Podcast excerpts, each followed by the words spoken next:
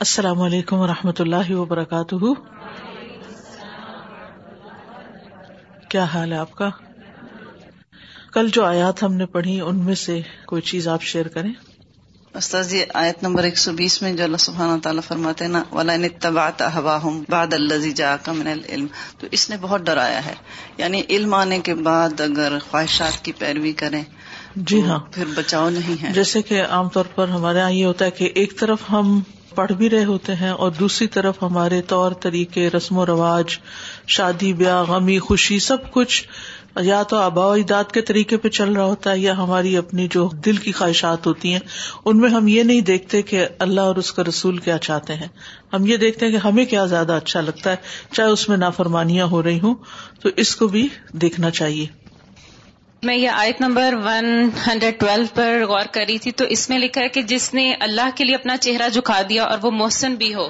تو اس میں یہ کہ ہم بعض دفعہ یہ کہتے ہیں کہ ہمارے ہم جو امال کر رہے ہیں، ہماری نیت خالص ہے، لیکن کل مجھے اپنے لیے پریکٹیکل پوائنٹ یہ ملا اسپیشلی لوگوں کے ساتھ معاملات میں، کہ اس میں ہمیں محسن طریقہ بھی ہونا چاہیے۔ ایسا نہیں کہ جو لوگوں کو برا لگے اور نبی اکرم صلی اللہ علیہ وسلم کی سنت کے مطابق ہو جو بھی عمل کریں۔ یعنی اچھی نیت کے بغیر تو کوئی عمل قبول نہیں ہوتا، لیکن نیت کے ساتھ ساتھ رویے میں بھی احسان ہونا چاہیے۔ صرف اچھی نیت کافی نہیں ہے، صرف اچھے جذبات اور خیالات کافی نہیں ہے بلکہ اس کے ساتھ ساتھ اچھا عمل بھی ضروری ہے۔ جی استاذہ، جب ابراہیم علیہ السلام کی آزمائش کے بارے میں کل جب پڑھ رہے تھے تو مجھے ذہن میں یہ آ رہا تھا کہ ہم دنیا کے لیے بہت ساری قربانیاں کرنے کے لیے تیار ہو جاتے ہیں۔ اور دین کے معاملے میں ہمارا طریقہ کار یہ ہوتا ہے کہ ہم کو جو پلیٹر میں مل جائے بس ہم اسی پہ عمل کر لیں۔ اس کے لیے محنت کرنا یا اس کے لیے جیسے اسکول کے ٹائمنگ میں بچوں کو کتنے بھی تھک کر سوئے ہوں تو ضرور ہم اٹھا دیتے ہیں کہ اسکول کا ٹائم ہے۔ لیکن فجر کے لیے اٹھانا ہمارے لیے بچوں کو کیوں تکلیف دیا جائے؟ چھوٹے بچوں کو اسپیشلی تو ہم کو اس چیز کو بدلنا ہے کہ دین کے لیے بھی دنیا سے زیادہ محنت کرنے کی ضرورت بالکل۔ آخرت کے لیے آخرت اس سے بھی بڑی قربانی دینے کی ضرورت ہے کیونکہ جنت ایک مہنگا سودا ہے۔ سازا جی درود ابراہیمی پڑھتے ہوئے نماز میں بار بار بار یہ خیال آتا رہا، ہم ہمیشہ پڑھتے ہیں۔ اور کل دوبارہ سے وہ کنیکشن ریفریش ہو گیا کہ اللہ سبحانہ تعالیٰ نے نبی صلی اللہ علیہ وسلم اور ابراہیم علیہ السلام کے درود کو ہماری نماز کا حصہ جیسے نبی صلی اللہ علیہ وسلم نے بنایا ہے، تو وہ کیوں بنایا ہے؟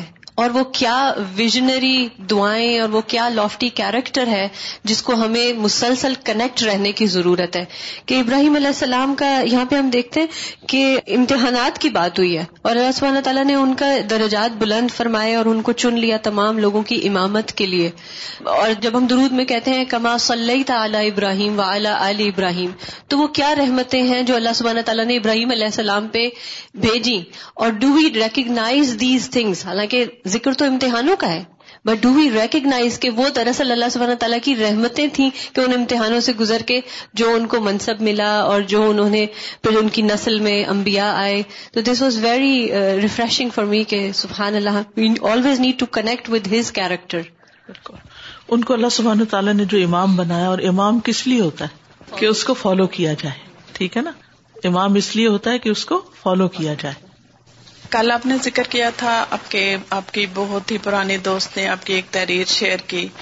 تو میں اس پہ سوچی تھی جیسا آپ نے کہا کہ ہم تو لکھ کے بھول جاتے ہیں لیکن اللہ تعالیٰ نہیں بھولتے۔